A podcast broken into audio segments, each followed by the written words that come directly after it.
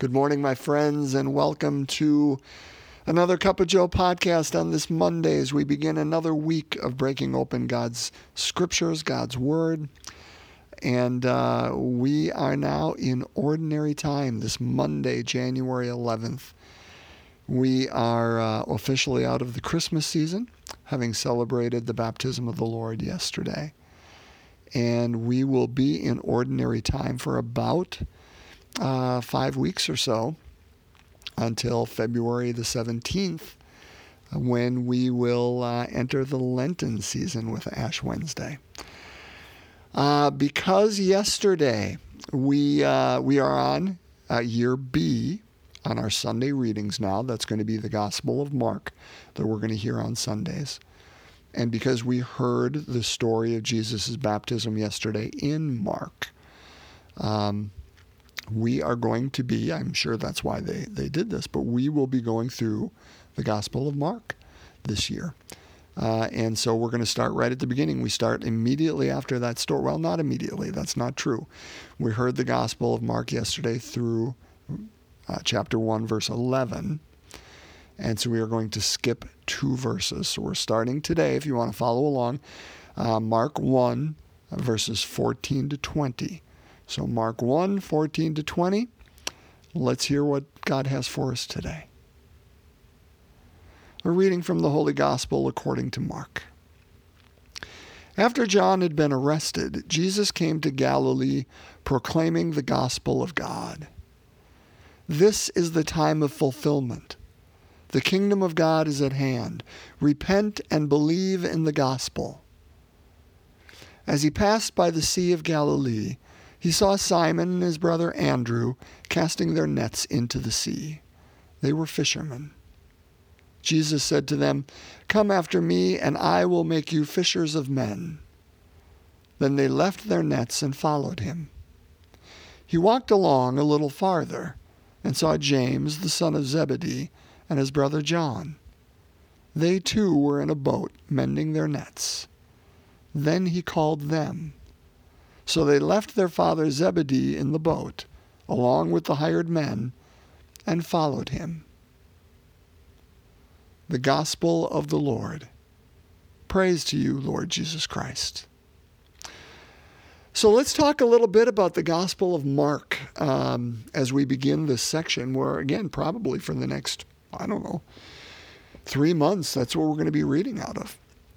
I didn't check, but uh, I, I that's a guess. Um, so, uh, it's generally believed by scripture scholars that Mark was the first gospel written, uh, probably around the time of Paul's death, say 65 uh, to 70 uh, AD. Let's say that's probably 35 ish, 40 ish years after uh, the death and resurrection and ascension of Christ. Uh, common thought is that uh, Mark, uh, and this is the John Mark that if you read in the Acts of the Apostles, was um, on uh, uh, voyages with Paul. Uh, it's commonly thought that John Mark was also um, a companion of Peter's, and so this may well be Peter's gospel. It is also thought that it was a time to write them down because the uh, apostles that traveled with Jesus, that first hand uh, knowledge, those people that knew him, not just the apostles, but you know the Mary Magdalens and those others were beginning to die off, and they originally thought, they had initially thought that the coming of Christ, the second coming, would happen soon, so they didn't write this down. They were just busy evangelizing, getting the word out there. But the longer that was delayed, they felt, wow, we need to get this story down and Mark's was the first gospel. It is the shortest, as I mentioned. It's only about 16 chapters long. Matthew's is 28, Luke's is 24, but even more verbose than Matthew. He combines more in that 24. And John's is 21. Uh, and so it's the shortest and to the point. If you're familiar with the fact that there are symbols for each of the gospel writers, in fact, uh, oftentimes Uh, there will be windows depicting this. If you are a member of Holy Rosary Parish at, in New Holstein, the four gospel writers are in the north wing. Um, and, uh, and, northeast side there you can you can see them and uh, one is a man one is an ox one is an eagle and one is a lion uh, these are the, uh, if you read Revelation, uh, these are around the throne of God, these creatures, winged creatures. And um, generally, it's believed that the man is Matthew. Uh, Jesus is presented as the new Moses in Matthew, and he is a teacher uh, primarily in Matthew's gospel. Uh, why that symbol would be for Matthew. Uh, the ox is generally believed to be Luke, uh, and um, Jesus is presented, uh, the compassionate Jesus in Luke's gospel, uh, as the sacrificial offering to God, as an ox would be. Uh, the eagle is thought to be John. If you've ever read John's gospel, you know it is very different than the synoptics, the other three.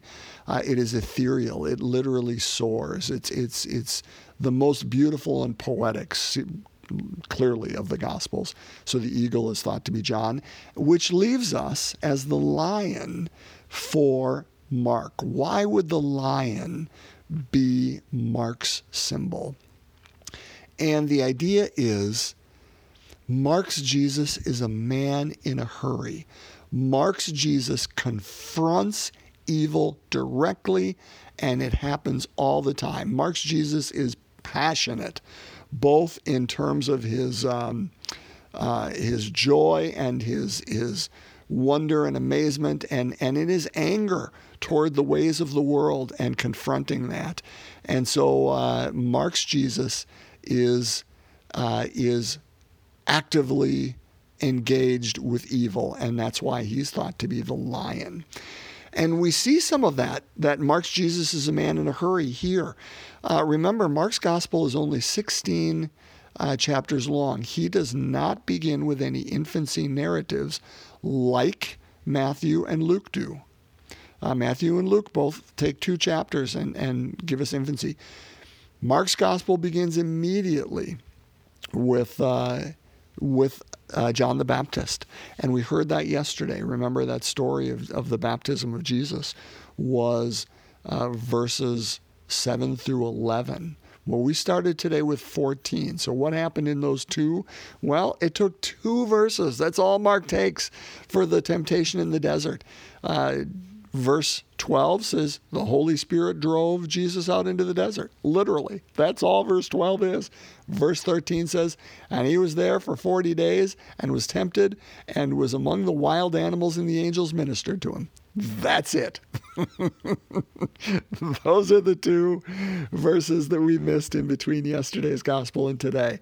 So, what happened? Went out to the desert, 40 days, among the wild animals, and angels ministered, and now he's back.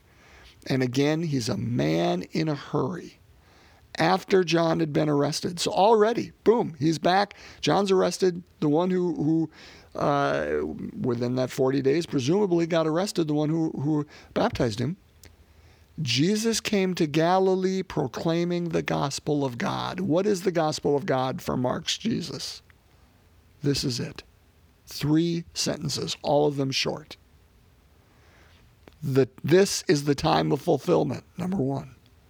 The kingdom of God is at hand, number two. Repent and believe in the gospel, number three.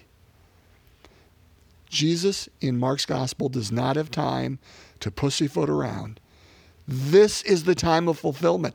Today, the kingdom of God is at hand. Now, repent means again, don't just think it's, it's saying, uh, Forgive me, Father, for I've sinned although it is that. It means turn around. Change your attitudes. Change the ideas in your head. Those ways you are going, turn from them now, now, and believe in the gospel. The time to turn is now. And how does he present that to us? In the calling of the apostles the first apostles.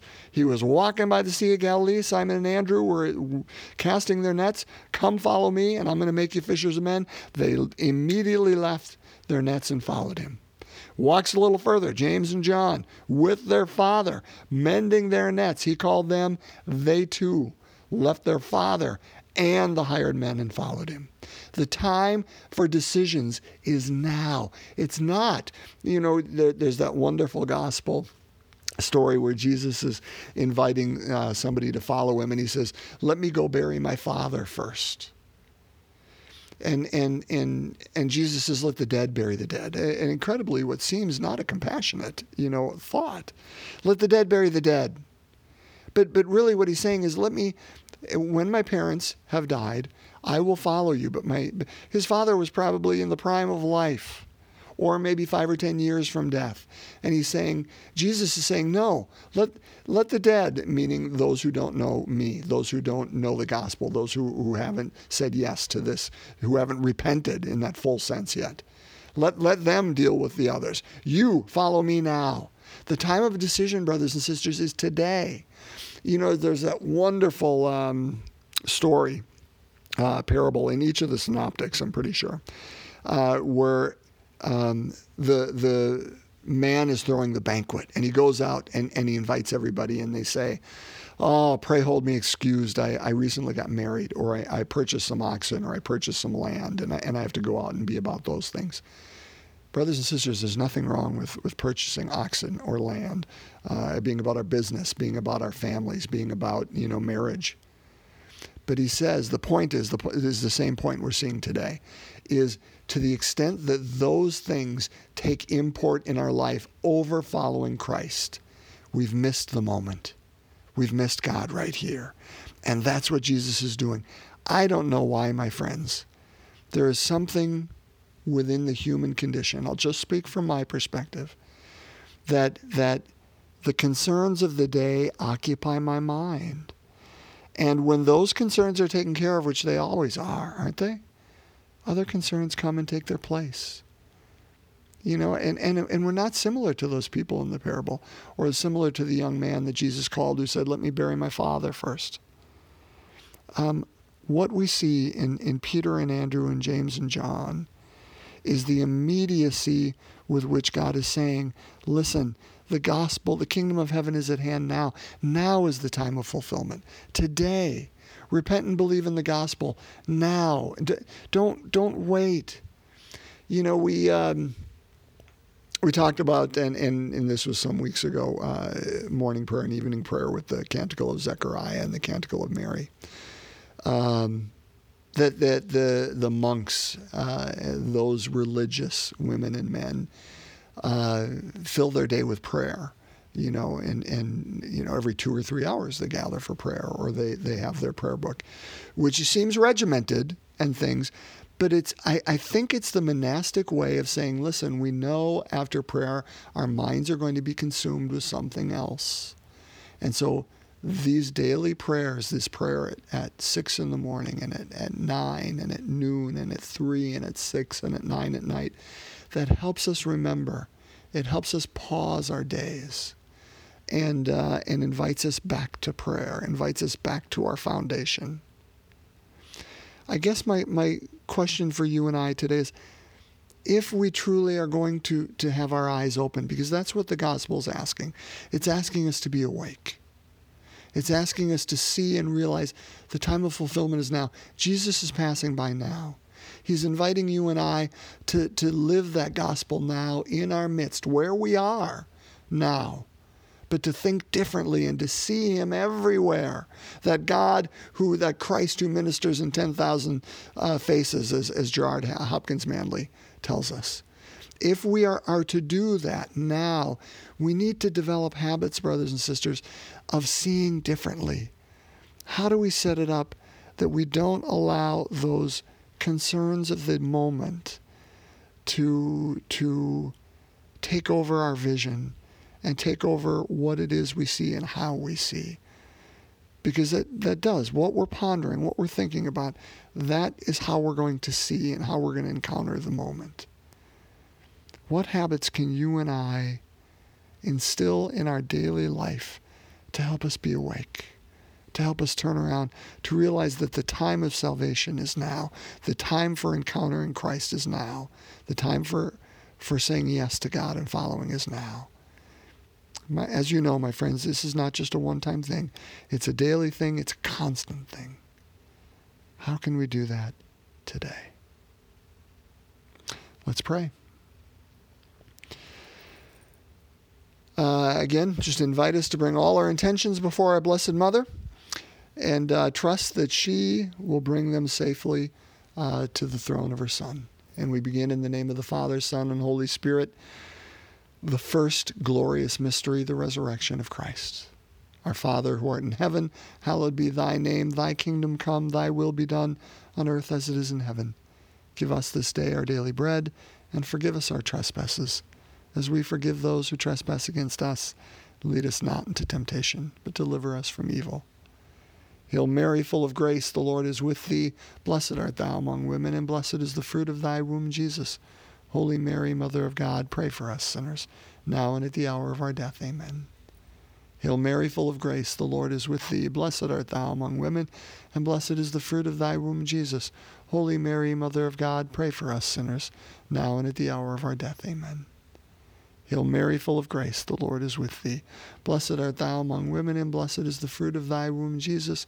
Holy Mary, Mother of God, pray for us sinners, now and at the hour of our death. Amen. Hail Mary, full of grace, the Lord is with thee. Blessed art thou among women, and blessed is the fruit of thy womb, Jesus. Holy Mary, Mother of God, pray for us sinners, now and at the hour of our death. Amen. Hail Mary, full of grace, the Lord is with thee. Blessed art thou among women, and blessed is the fruit of thy womb, Jesus. Holy Mary, Mother of God, pray for us sinners, now and at the hour of our death. Amen. Hail Mary, full of grace, the Lord is with thee. Blessed art thou among women, and blessed is the fruit of thy womb, Jesus. Holy Mary, Mother of God, pray for us sinners, now and at the hour of our death. Amen. Hail Mary, full of grace, the Lord is with thee. Blessed art thou among women, and blessed is the fruit of thy womb, Jesus. Holy Mary, Mother of God, pray for us sinners, now and at the hour of our death. Amen. Hail Mary, full of grace, the Lord is with thee. Blessed art thou among women, and blessed is the fruit of thy womb, Jesus. Holy Mary, Mother of God, pray for us sinners, now and at the hour of our death. Amen. Hail Mary, full of grace, the Lord is with thee. Blessed art thou among women, and blessed is the fruit of thy womb, Jesus. Holy Mary, Mother of God, pray for us sinners, now and at the hour of our death. Amen. Hail Mary, full of grace, the Lord is with thee. Blessed art thou among women, and blessed is the fruit of thy womb, Jesus. Holy Mary, Mother of God, pray for us sinners, now and at the hour of our death. Amen. Glory be to the Father, and to the Son, and to the Holy Spirit, as it was in the beginning, is now, and ever shall be, world without end. Amen. O my Jesus, forgive us our sins, save us from the fires of hell, lead all souls to heaven, especially those in most need of thy mercy. In the name of the Father, Son, and Holy Spirit. Amen. My friends, bless you on this Monday uh, of the first week of Ordinary Time. And I look forward to us uh, being together the rest of this week and breaking open God's Word together.